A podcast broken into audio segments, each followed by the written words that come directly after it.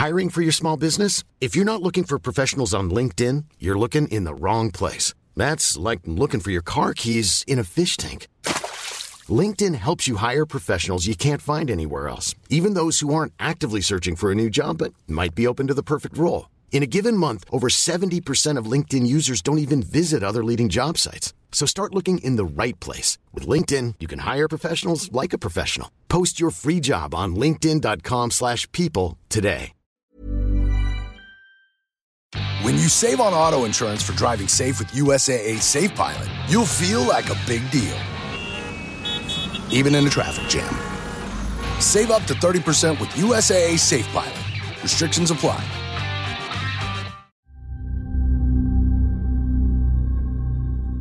Nakakatakot ang mga simenteryo. Lalo yung mga malalaking public cemetery kung saan patong-patong na ang mga nitso. Nakahihilo kasi silang tingnan kaya madali kang maliligaw kahahanap sa puntod na dadalawin mo. Hindi mo rin maiwasang mapaisip na baka may mga multo at malignong gumagala sa paligid. At ganoong klasing kilabot nga po ang naranasan naming magpipinsan nang dalawin namin si Lola noong 2018.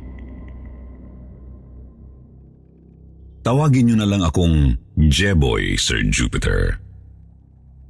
Kasama ko noon ang mga pinsan kong sina Peter, Mikoy at Ate Sheila. Wala pa kaming 20 anyos noon maliban kay Ate Sheila na 22 anyos na. Tagapangasinan po talaga kami ni na Peter at Mikoy, Sir Jupiter. Lumuwas lang kami ng Maynila bandang April 2018 para magbakasyon. Sakto namang birthday ng lola naming kamamatay lang noong 2017. Kaya niyaya kami ni Ate Sheila na dalawin ang puntod nito. Opo, hindi na dapat ginugunita ang kaarawan ng mga patay. Pero gusto lang din namin kasi na magkaroon ng dahilan para makagala.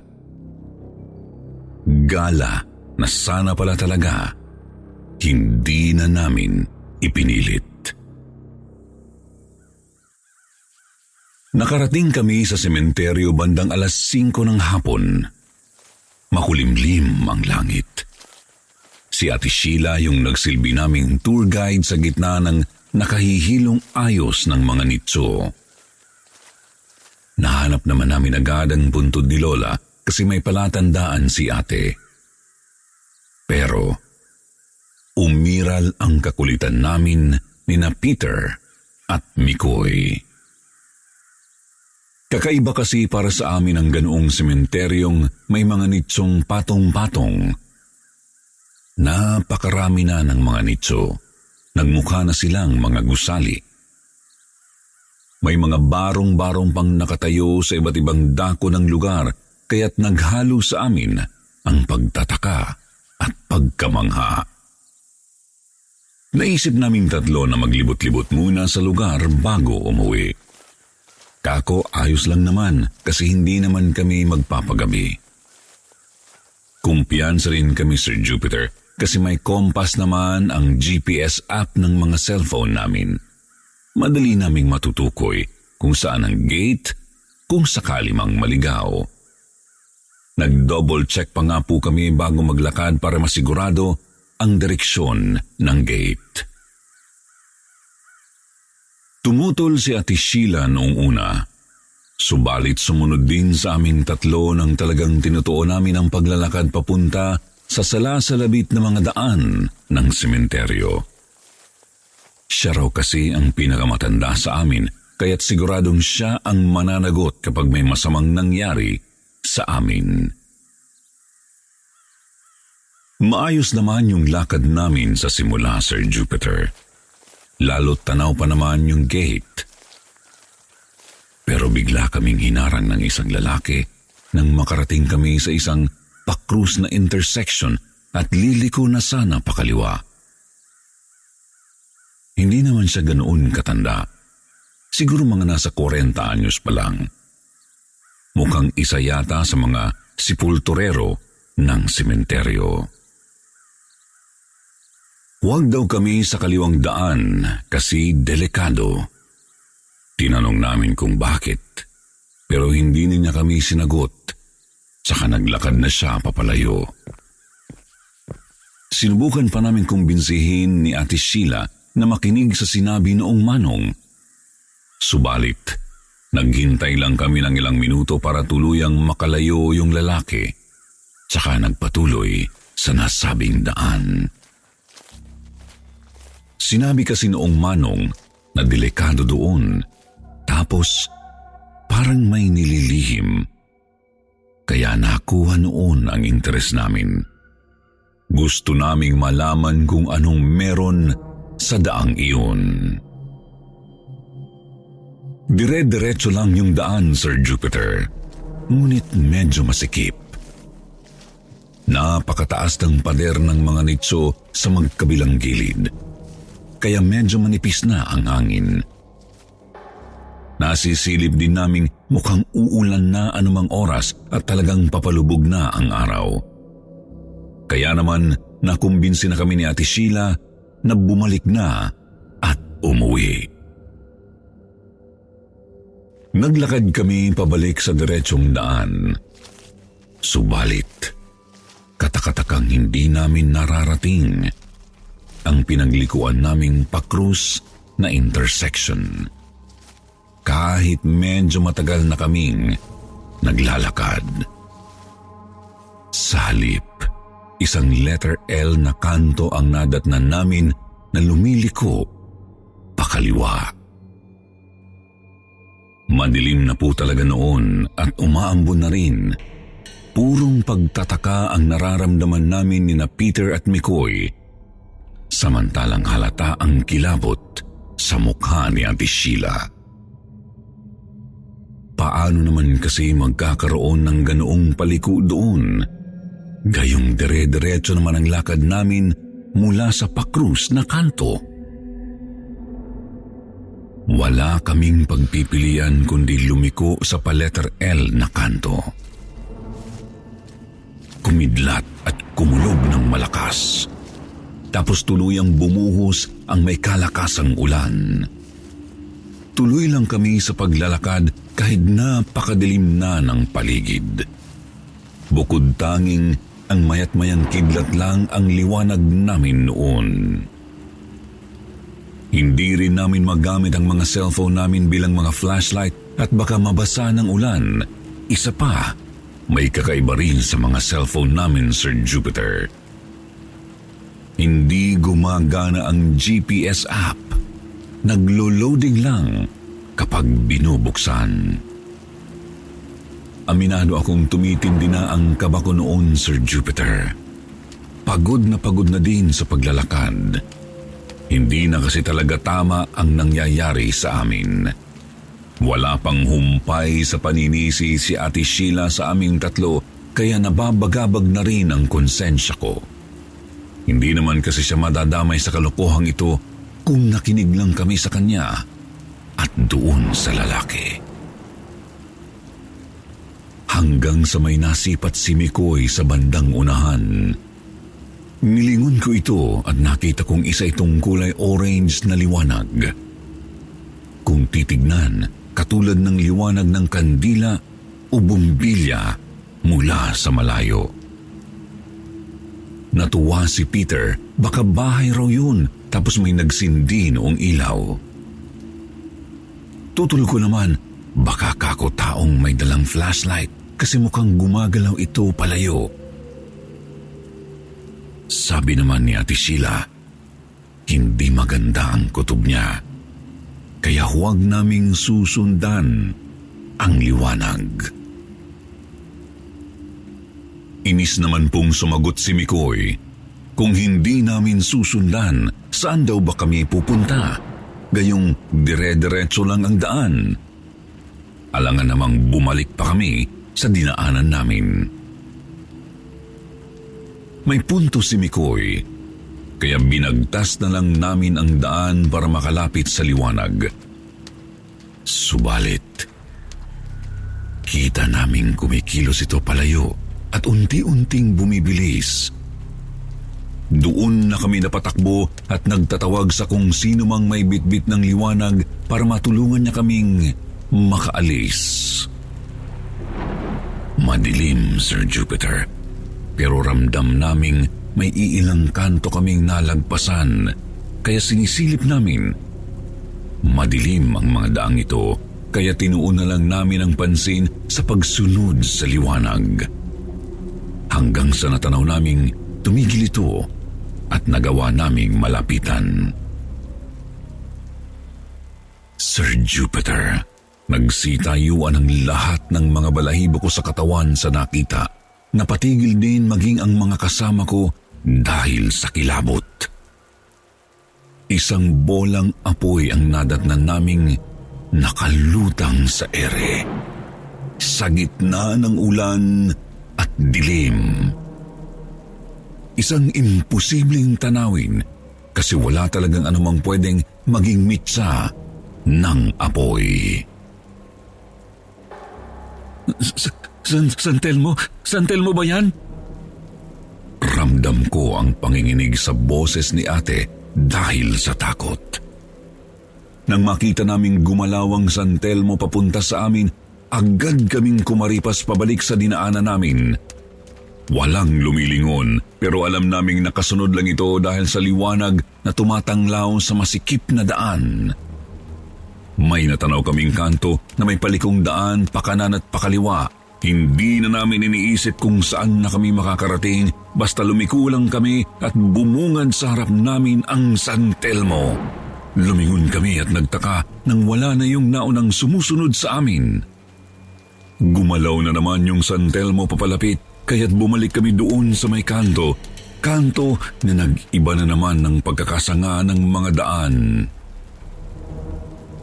Sir Jupiter, Hilong-hilo na kami sa hindi mabilang na palikulikong mga daan. Hindi na namin alam kung saan na ba ang mga nadaanan namin. Napakadilim din kasi ng paligid at hindi pa rin tumitigil ang ulan. Ang santel mo naman, minsan sumusunod, minsan nasa harap at minsan nakalutang sa ibabaw ng matatayog na mga nitso. Dagdag pa sa takot namin ang boses na tumatawag sa amin. Boses na nagsasabing huwag daw kaming liliko kahit anong mangyari. At tuluyan kaming nawala ng pag-asa ng isang dead end ang nadatnan namin sa isang pagliko. Hindi kami makaatras kasi nakaharang ang impakto. Dinig naming bumubungis-ngis ito, animoy pinagtatawanan kami. Wala man siyang mukha, nararamdaman din naming nakatitig ito sa amin. Mangyak-ngyak na si Ate Sheila noon habang nanginginig sa takot at lamig. Kaming tatlong lalaki naman, walang tigil sa pagmamakaawa sa San Telmo na tigilan na kami Subalit imbis na pagbigyan kami unti-unti pa itong lumalapit at ramdam na namin ang init nito.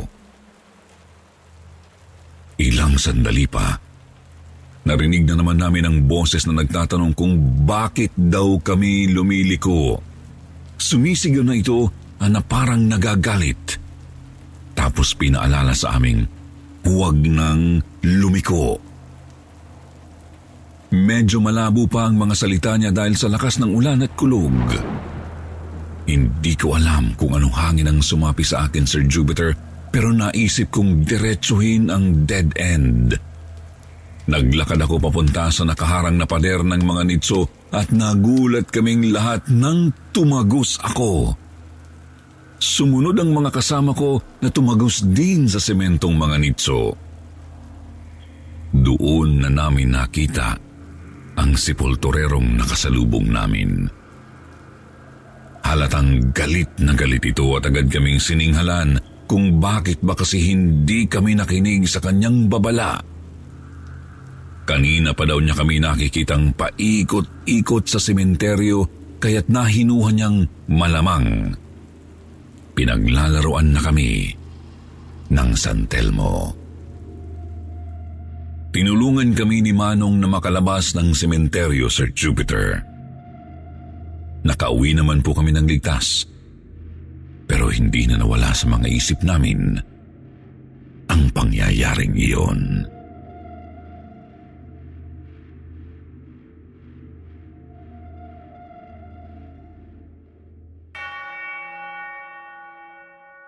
Good day po, Sir Jupiter.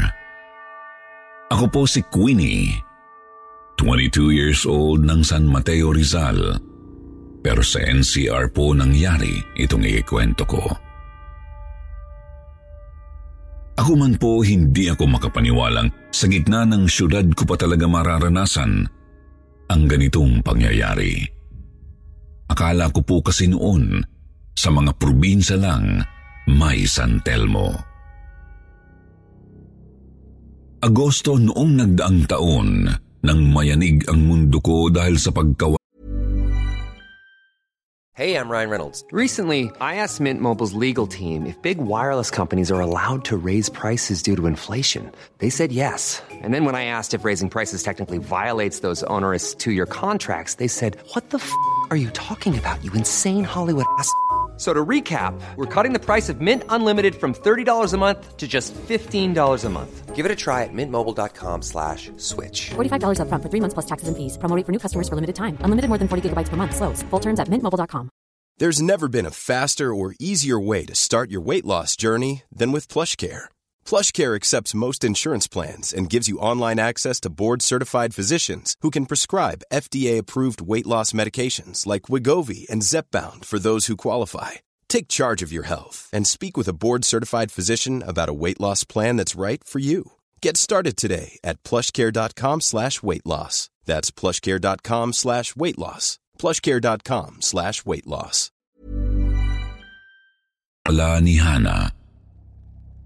Si Hana po ay pinsan ko. Tapos tinuturing ko ring best friend. Dito rin po kasi siya sa San Mateo lumaki.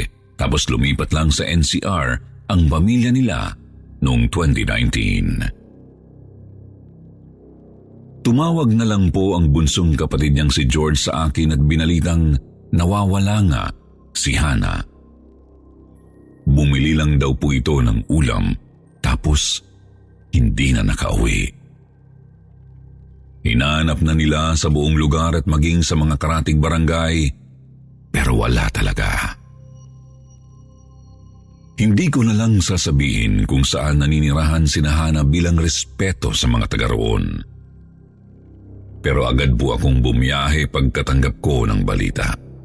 Kasi napakalabo talagang bigla siyang mawala. Tahimik na babae po yun eh at hindi halos naglalalabas ng bahay. Sinundo ako ni George sa may terminal ng bus.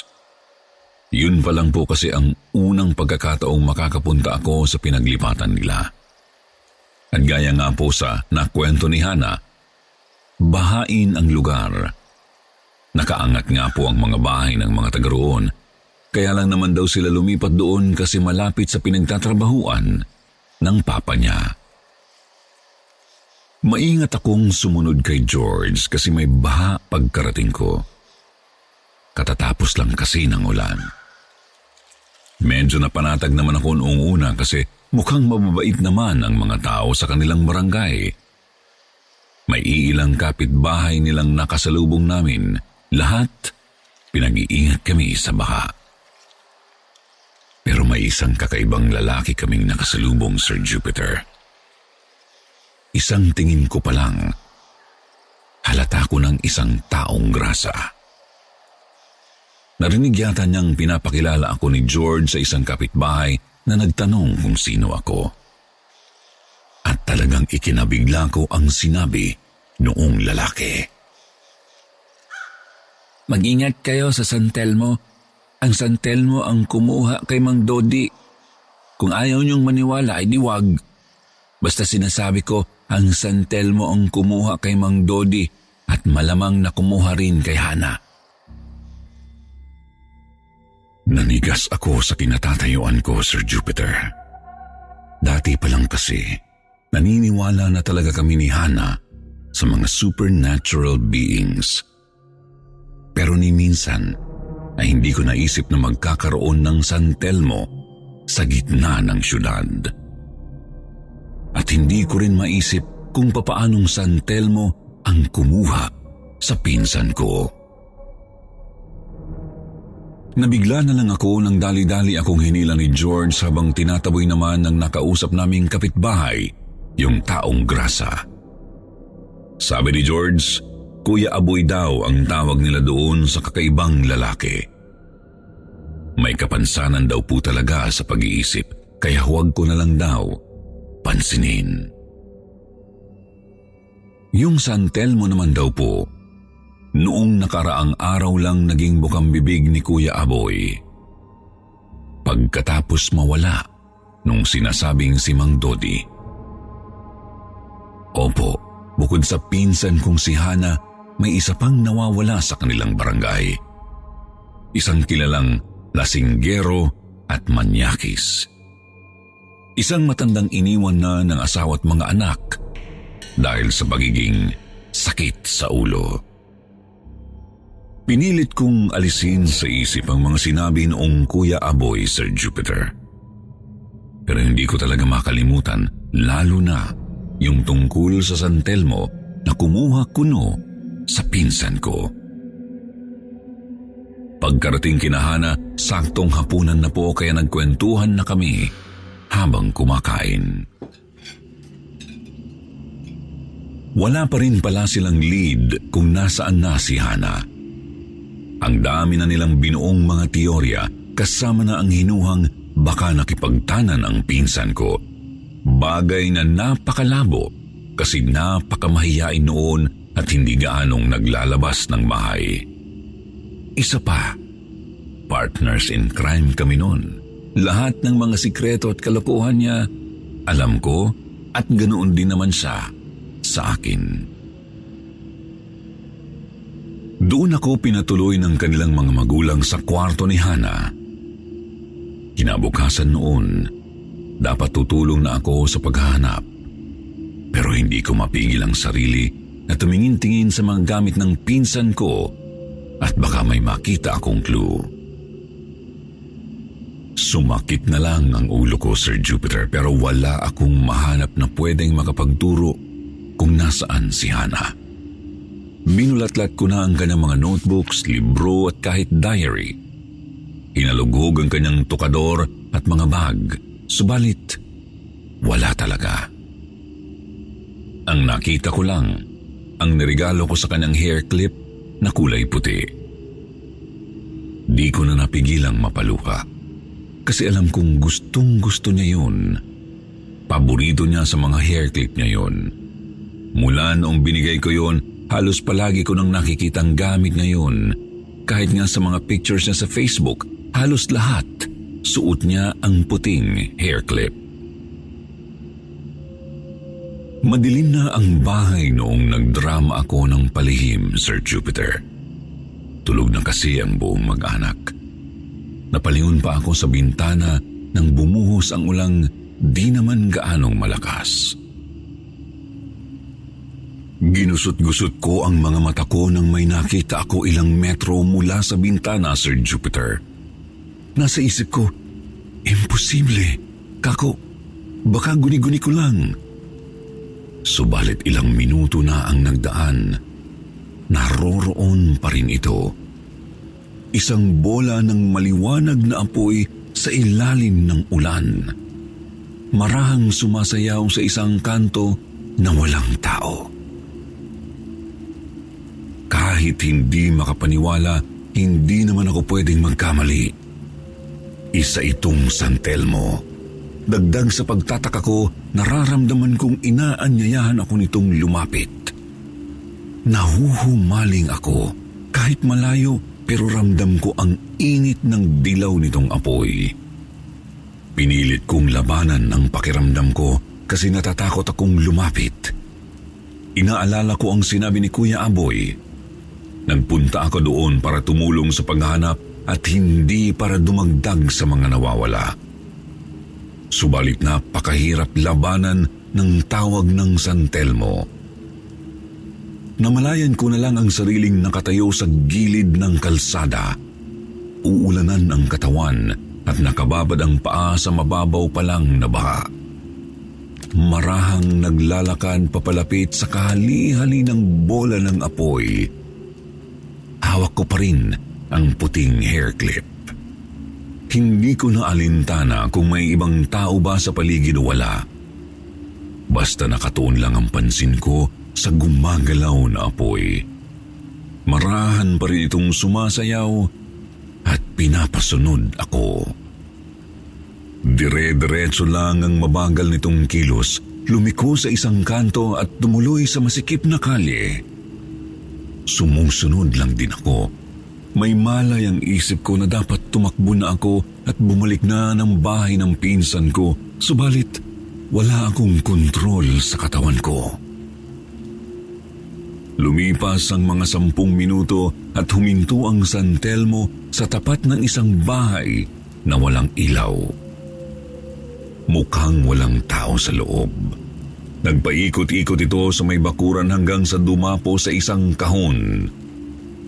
Hindi ko pa matukoy nung una kung anong kahon yun kasi medyo madilim at maulan. Ilang saglit pa, nanlaki ang mga mata ko nang maghugis tao ang apoy, Sir Jupiter. Isang babae. Nakatitig sa akin habang umiiyak at tumuturo sa lupa. Hindi ko nga lang makilala ang mukha ng babae kasi nanlalabo ang mga mata ko sa ulan at malikot din ang alab na bumabalot sa kanyang katawan. Gayun pa man, napatulo na lang ang luha ko nang titigan ko ang isang bagay sa kanyang ulo. Ang puting hair clip ni Hana. Tiningnan ko ang hair clip na hawak ko pero wala na ito sa kamay ko. Namalayan ko na lang na kontrolado ko na po ulit ang katawan ko kaya dali-dali akong bumalik sa bahay ni Nahana. Pilit kong ginising sina George at sinabi ang mga nakita. Nagalit si George kasi nababaliw na daw ba ako katulad ni Kuya Aboy. Sabi naman ng papa ni Nahana na baka nag-iilusyon lang ako dahil sa pangungulila kay Hana. Ngunit sabi ng kanilang mama na bakit hindi namin subukang puntahan ang nasabing bakuran. Desperada na rin kasi siyang makita ang anak at nakahanda na siyang paniwalaan ang lahat ng posibilidad kahit nakakabaliw.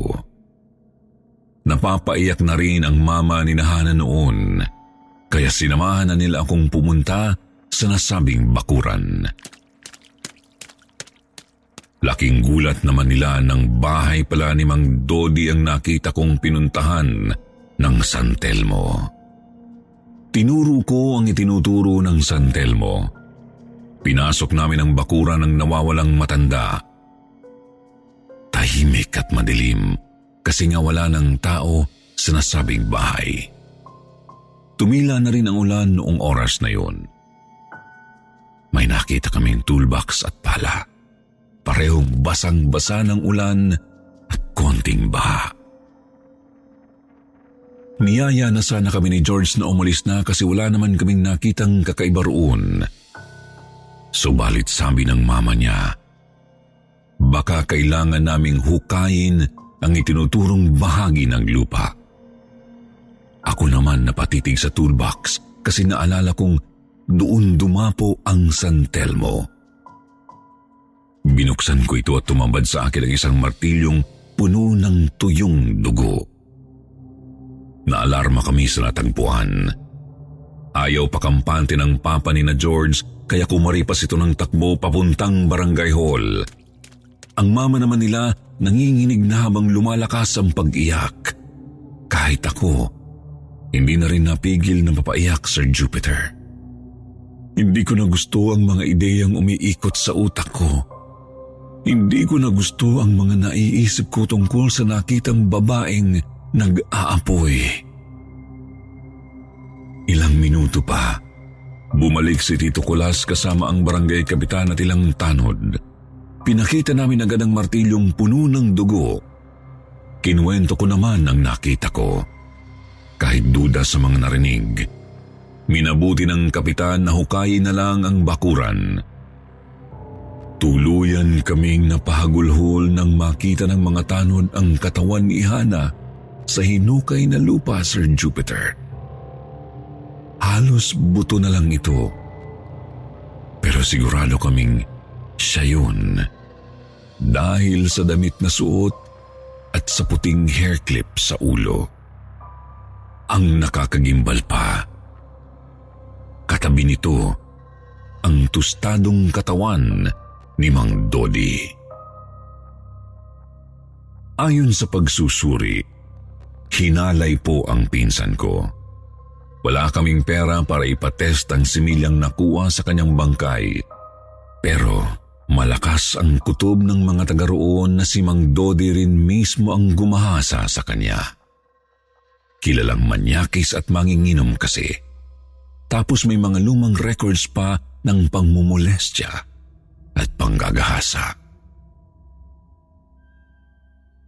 Nananatili nga lang na palaisipan sa amin kung paano napunta ang tostado niyang katawan sa ilalim ng lupa, Sir Jupiter.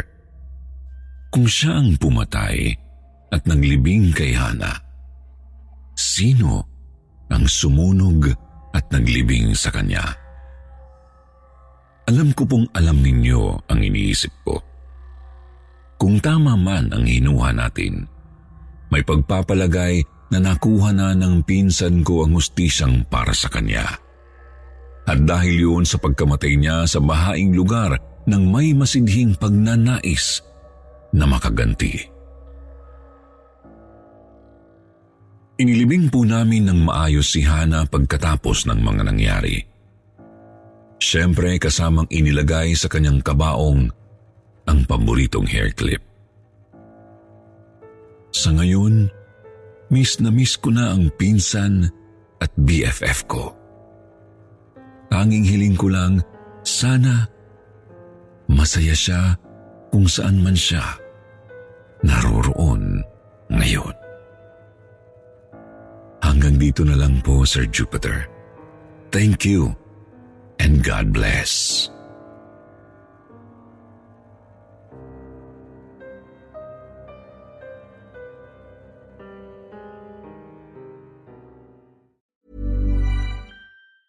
Planning for your next trip?